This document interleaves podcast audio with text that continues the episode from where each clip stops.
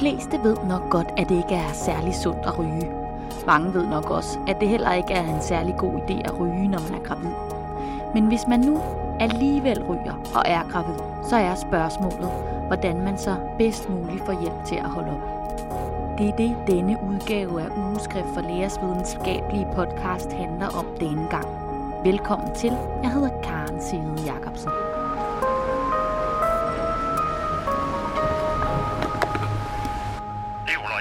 Hej Ulrik, det er Karen. Øhm, jeg er lidt tidlig på den, men, øh, men jeg står hernede ved hovedindgangen nu. Ved du hvad, jeg kommer ned. Jeg er der om to minutter. Det er så fint. Super, vi Ja, ses. Hej, hej. Hej.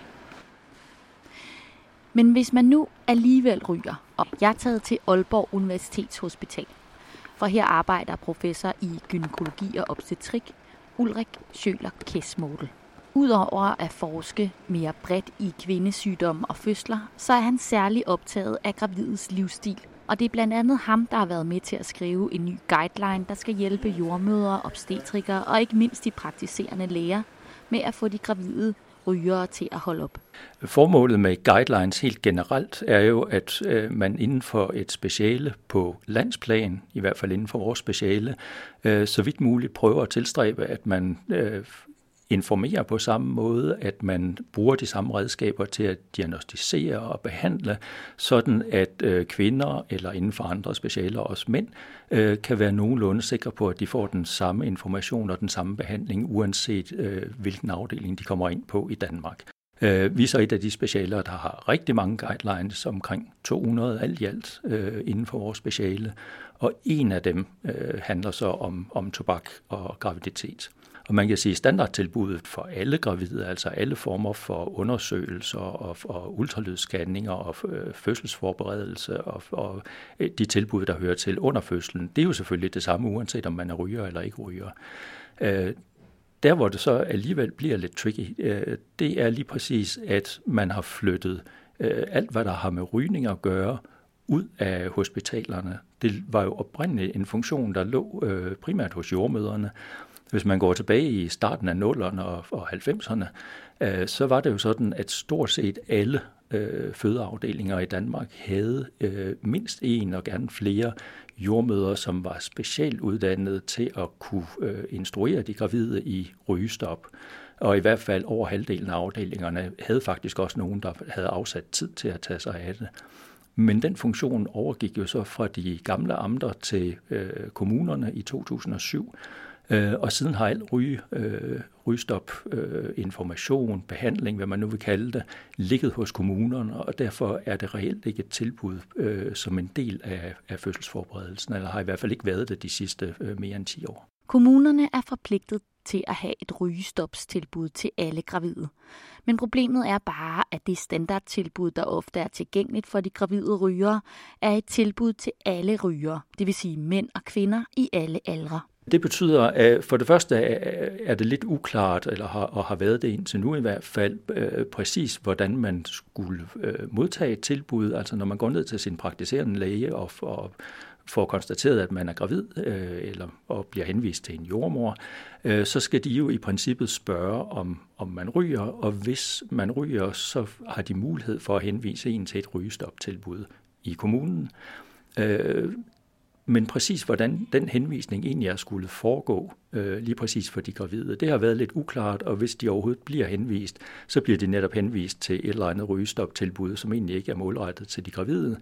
Øh, og problemet der er blandt andet, at, at en del af den øh, behandling, man giver til ikke-gravide mænd og kvinder, øh, den omfatter nogle, nogle øh, rygeafvændingspræparater, som man helst ikke må bruge til gravide, og det giver så yderligere et problem, når de møder op til, til de her standardiserede rygeafvændningsprogrammer, som slet ikke øh, er, er skabt til gravide. Sundhedsstyrelsen fraråder nemlig både nikotinplastre og en lang række af de tabletter, der ellers er en del af den almindelige rygestopsbehandling.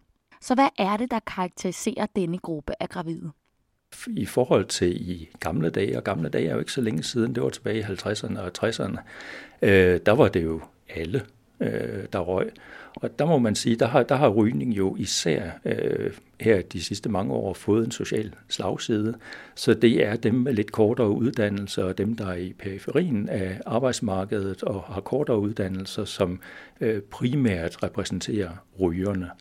Øhm, så er der jo selvfølgelig også alle dem, der er udsat for passiv rygning. Øh, det er jo så øh, typisk inden for nogle bestemte øh, arbejdsområder, men, men, men det er en anden diskussion, som i øvrigt også er, er relevant for de gravide. Som gravid skal man ikke bare passe på sig selv, men også på det lille barn, man har inde i maven. Derfor ligger der en vigtig opgave i at fortælle om konsekvenserne ved rygning under graviditet, mener Ulrik Schøler Kessmodel. Det man ofte hører, det er jo, at, at hvis man ryger øh, cigaretter eller øh, andre former for, for øh, øh, Øh, røgfyldt øh, tobak, så øger det risikoen for, at man føder for tidligt og får lidt for små børn. Øhm, og det er der jo så mange, der, der øh, laver øh, vidigheder om, at, at det er sikkert meget godt, at børnene ikke er så små, så er de nemmere at føde osv. Det, det er tit nogle argumenter, som ikke nødvendigvis øh, bider på øh, rygerne. Det man skal huske, det er, er at det jo også giver nogle øh, sådan forståelsesmæssigt mere alvorlige øh, bivirkninger, som øh, øget risiko for, at man aborterer tidligt, og i øvrigt også risiko for, at, at fosteret går til sidst i graviditeten, altså dødfødsel. Og det er jo i hvert fald noget, de fleste kan forstå er alvorligt. Hvad med efterfødslen? Altså, øh, er, er der nogle komplikationer der, som man ligesom kan se på børnene, øh, hvis forældrene har råd? Det er faktisk et godt spørgsmål. Det er, det er relativt tvivlsomt, hvad det egentlig betyder. Der er lavet en del studier øh, på det. Det er jo sådan, at, at nikotin bliver ophobet i modermælken, øh, så, så der er ingen tvivl om, at nikotin bliver overført med modermælk til, til børnene men det er begrænset sådan, hvad, hvad man reelt kan måle på det. Der er lavet en del studier også sådan, øh, med, med lidt langtidsopfølgning med, med intelligens for eksempel hos børn, og de klarer sig rigtig fint, og de har samme intelligens som alle andre børn. Så, så på den måde øh, er det nok tvivlsomt, om, om for eksempel øh, rygning har den helt, er så problematisk i ammeperioden. Det er nok også derfor, at øh, Sundhedsstyrelsen og i øvrigt også øh, vores egen guideline lægger op til, at man selvfølgelig som udgangspunkt helt bør lade være med at ryge, øh, fordi rygning i hjemmet, men det har ikke så meget med amningen at gøre. Øh, men det, at der bliver røget i hjemmet, så kan øh, øge risikoen for nogle andre øh, sygdomme hos børnene. Der er noget med allergi og astma øh, osv. På, på lidt længere sigt. Øh, muligvis også nogle bestemte kræftformer og sådan. Men, men øh, det, det, det handler mere om, om rygning i hjemmet, mere end, end om amning øh, som sådan. Mange tror, at de nye rygepræparater, såsom e-cigaretter og snus, er mindre skadelige, men her bør man lige stoppe op. Problemet med, med øh, e-cigaretter og snus og, og den type øh, tobak, øh, snus hører under det, den type tobak, man så vil kalde røgfri tobak, er øh, for det første, at, at snus jo for eksempel stadigvæk indeholder øh, nikotin, og det er øh, lidt afhængigt af, hvor det kommer fra i verden, så indeholder det meget forskellige mængder, men no, nogle typer snus indeholder ret store mængder øh, nikotin, øh, som, som i vidt omfang er det, der er problemet her. Øh, en af de udfordringer, man står med i Danmark og mange andre steder i øvrigt, er jo, at man dybest set ikke har nogen tal for, hvor mange gravide, der bruger e-cigaretter, hvor mange der bruger snus, eller i øvrigt alle mulige andre former for øh, tobaksprodukter. Øh, så det, det er det ene problem. Og det andet problem er, at når noget er relativt nyt på markedet, så går der jo noget tid, før der kommer nogle undersøgelser af, hvad det så reelt betyder i det her tilfælde for, for gravide kvinder og deres foster. Men der er jo begyndt at komme, blandt andet fra Sverige, nogle studier om, om for eksempel snus.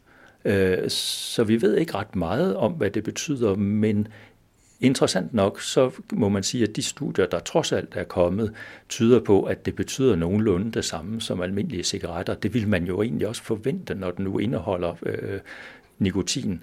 Øh, så det er stadigvæk noget med, at, at med en øget risiko for, for, øh, for fosterdød øh, på forskellige tidspunkter i graviditeten. Så det er egentlig den samme alvorlighed af, af, fosterskader, uh, ser det umiddelbart ud til. Vi kan bare ikke sige det med samme sikkerhed som med for eksempel cigaretter. Men hvorfor er det, at nikotin er så problematisk i denne sammenhæng?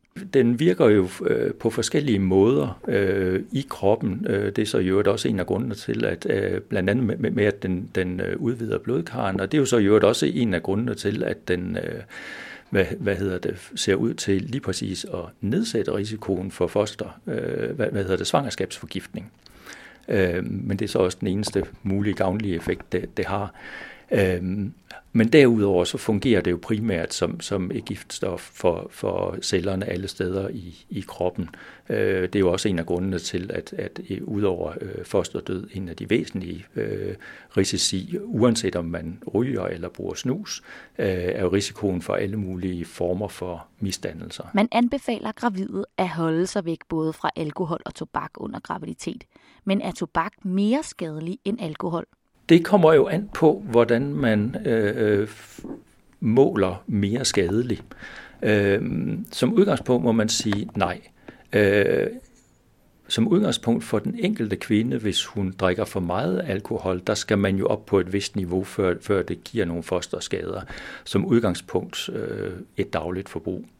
Men hvis man øh, har et dagligt forbrug af alkohol, så er det markant øh, mere skadeligt end at være øh, ryger, uanset om man bruger den ene eller den anden form for tobak. Og det er vurderet ud fra at risikoen for, at der går noget galt øh, for fosteret. Det er altså alt fra fosterdød over alvorlige misdannelser øh, til væksthæmninger for tidlig fødsel og alt muligt andet. Risikoen er så markant større for alkohol, øh, end den er for tobak. Så, så hvis man endelig står med, med begge problemer, så skal man egentlig som som udgangspunkt motivere den gravide til at sætte sit alkoholforbrug ned, øh, og så sekundært først tage sig af tobakken. Det store spørgsmål er så, hvordan man får disse kvinder til at holde op med at ryge. Ja, så det er jo et rigtig godt spørgsmål, og det er der faktisk ikke nogen, der har det, det rigtig gode svar på. Øhm, der findes jo alle mulige forskellige øh, metoder, Øh, som udgangspunkt ser det ud som om, at man kan komme rigtig, rigtig langt med, med det, der hedder psykosociale interventioner, altså med helt almindelig, simpel øh, rådgivning med samtaler. Øh, det virker rigtig, rigtig godt hos langt de fleste. Øh, og det er jo så også primært det, man, man gør, øh, når man bliver henvist, at man får noget rådgivning og nogle samtaler osv. Det rigtig interessante er, at en af de ting, der ser ud til at virke allerbedst på gravide, det er, hvis man giver dem et økonomisk incitament, altså giver dem enten, øh, det kan være, være penge, eller det kan være i form af gavekort, for eksempel til babyudstyr, eller noget, øh, det kan være til naturalier. På anden vis, det behøver ikke være specielt store beløb. Øh, og problemet er selvfølgelig, det viste i en, i en del øh, studier, problemet er selvfølgelig, at øh, det kan man synes er lidt grænseoverskridende, at, at folk ligefrem skal øh, have penge, eller noget, der modsvarer penge, øh, for at være motiveret for at holde op med at ryge, for eksempel. Og nogen kunne måske endda være bekymret for, om nogen ligefrem vil begynde at sige, at de ryger, selvom de ikke gør det bare for at, at få nogle gratis gavekort. Men det ændrer jo bare ikke på, at, at uh, sandsynligheden for, at man holder op med at ryge, hvis man får sådan nogle incitamenter, den er i størrelsesorden fire gange større. Så det er virkelig noget, der betyder noget, men desværre også noget, som, som kommunerne er meget tilbageholdende med, med at anvende, og det kan der være mange gode grunde til. Man kan jo så diskutere, om, om det lige præcis for de gravide ville give mening, at man øh, overvejede enten at, at vende tilbage til de gode gamle dage, hvor man faktisk havde nogle meget motiverede øh, og veluddannede jordmøder til, til den opgave lige præcis for den undergruppe. Alternativt, at man laver nogle mere målrettede tilbud ude i kommunerne. Problemet er selvfølgelig, at nogle kommuner er så små, så det vil være svært at forestille sig, at man øh, kan lave 98 forskellige eller ensartede tilbud i alle øh, kommuner. Det er simpelthen fordi, det er begrænset, hvor mange øh, rygere der er, i, i, især i de helt små kommuner. Gravide er ellers en gruppe, der bliver holdt godt øje med, og hvor der findes mange muligheder for at intervenere, hvis der er noget galt. Men med lige præcis rygning er det svært. Problemet med, med tobak er jo nok øh, for det første, at det i sig selv kan være lidt vanskeligt at måle, om folk ryger. Der findes jo godt nok nogle forskellige metoder øh, til at undersøge nogle, nogle henfaldsprodukter af, af nikotin, øh, kotinin blandt andet, øh, som man kan måle på forskellige måder, både i spyt og i blod osv. Øh, og, og det er jo udmærket, men ligesom med alle mulige andre øh, screeningstests, så er der nogle ikke-rygere, der pludselig bliver klassificeret som rygere, måske fordi de har været udsat for passiv rygning. Øh, så skal man til at diskutere med dem, hvorfor de bliver henvist til noget, som, som er fuldstændig irrelevant, og det kan jo fuldstændig undergrave et, et, øh, et, et godt interventionsprogram, ligesom der er nogle rygere, som rent faktisk falder igennem som ikke-rygere. Så, så allerede der øh, har man måske en, en udfordring i forhold til at identificere øh, folk. Det næste er jo så, at man kan jo ikke have en intervention øh, over for nogen, som ikke er motiveret for at holde op med at ryge. Og der er et af problemerne, i for, når man sammenligner med for eksempel graviditetsbetinget sukkersyge, at det, det er jo legitimt helt generelt at have en øh, somatisk, en fysisk sygdom, øh, tilstand, øh, som man så kan få behandlet. Og de fleste vil sige, at for mange af sådan nogle tilstande kan man jo ikke selv gøre for det. Øh, og der er udfordringen for rygere blandt andet, og også dem, der drikker øh, for meget alkohol og, og så videre, at man nok i højere grad vil se på det som en øh, selvforskyldt livsstil. Øh, så øh, der vil, der vil nogen øh, nok gå efter at give folk øh, noget skyldfølelse øh, frem for at, at bare behandle det som alle mulige andre somatiske sygdomme, selvom det med skyldfølelse rent faktisk er omtrent det eneste forkerte, man kan, man kan gøre. Øh, men, men ligger der ikke også en stor opgave i ligesom det første møde med de gravide? Altså det første spørgsmål i, altså ryger du eller ryger du ikke? Eller sådan, altså, er der ikke noget der, man ligesom kunne, kunne gøre bedre? Altså i, i første omgang kan man jo sige, selv selve det at spørge, ryger du, der, der ligger jo allerede en udfordring i, øh, hvis man så øh, anvender øh, snus, hvad ryger man så? Øh, og der er det jo meget nemt, netop fordi det, det at anvende tobak, uanset hvad det er for en slags, øh, nok er forbundet med, med noget skyld og skam for nogen i hvert fald, og det er i hvert fald ikke noget, man nødvendigvis har lyst til at fortælle om, hvis man bliver spurgt. Så, så du har fuldstændig ret i, at man nok med fordel kunne øh, opfinde, øh, genopfinde, men eller opfinde nogle nye spørgsmål, hvor man både spørger til rygning, og det er jo så underforstået, at det er alt, hvad der har noget med, med røg at gøre. Øh, så det må også være e-cigaretter, men også om man anvender andre former for tobak, og så vil man være dækket ind. Det ændrer jo så ikke på, at nogen stadigvæk vil sige, nej, det gør jeg ikke, selvom de gør det. Øh, men, men lige præcis den problemstilling kan man nok ikke gøre så meget ved, medmindre man går over netop og laver øh, egentlige test på, på spyt og blod og, og så videre med, med, med de faldgrupper, der nu er i det. Så det er den ene ting. Men den anden væsentlige pointe, når man så endelig spørger om det, og det lægger vi jo også op til i den her guideline, det lægger Sundhedsstyrelsen i øvrigt også op til i deres nye øh, retningslinjer for svangeromsorgen, som godt nok ikke er offentliggjort endnu, men, men de lægger sig meget tæt op af vores guideline, vil jeg sige, øh, i deres anbefalinger. Det er jo, at i det øjeblik, man har spurgt, og en gravid har erkendt, at hun anvender en eller anden form for tobak, at man så følger op med ikke at sige, det skulle du også bare tage at lade være med, og det er jo et helt vildt skadeligt, selvom det jo er rigtigt, at det er skadeligt, at så skal man måske i virkeligheden anerkende det og sige, det kan også være rigtig, rigtig svært at øh, holde op. Øh, og der kan være mange grunde til, at, at du ryger. Men noget af det, der rent faktisk øh, virker rigtig godt, det er rådgivning har du ikke øh, lyst til at modtage et tilbud om rådgivning, så man ikke indleder en samtale om det med, med at starte med, med skyld og skam, øh, for så skræmmer man dem også væk og, og demotiverer dem i virkeligheden. Og det er måske en af de øh, allervigtigste pointer i dag, som man måske ikke var så bevidst om for en del år siden. Så hvad er forventningerne til det fremtidige outcome? Altså man håber jo altid, øh, med, når, når man laver en guideline, at øh, der, at folk begynder at have en, en ensartet opfattelse af problemstillingen, at de begynder at give ensartet information, og i det her tilfælde, at der bliver noget ensartet tilbud om øh, rygestopbehandling. Øh, Problemet er jo så lige præcis med den her guideline, at, at når vi i vores videnskabelige selskab laver en guideline, så øh, gælder den jo i princippet for alle øh, læger inden for vores speciale. Der er typisk også jordmøder med, så, som udtryk for, at jordmorforeningen også øh, langt hen ad vejen jo bakker op om de initiativer, øh, vi beskriver i vores guidelines. Øhm, men lige præcis fordi behandlingstilbuddet med rygestop ligger i kommunerne, øh, så er det jo ikke ens betydende med, at kommunerne så rent faktisk stiller med et øh, relevant tilbud lige præcis til det gravide. Og det kræver nok, at Sundhedsstyrelsen kommer på banen.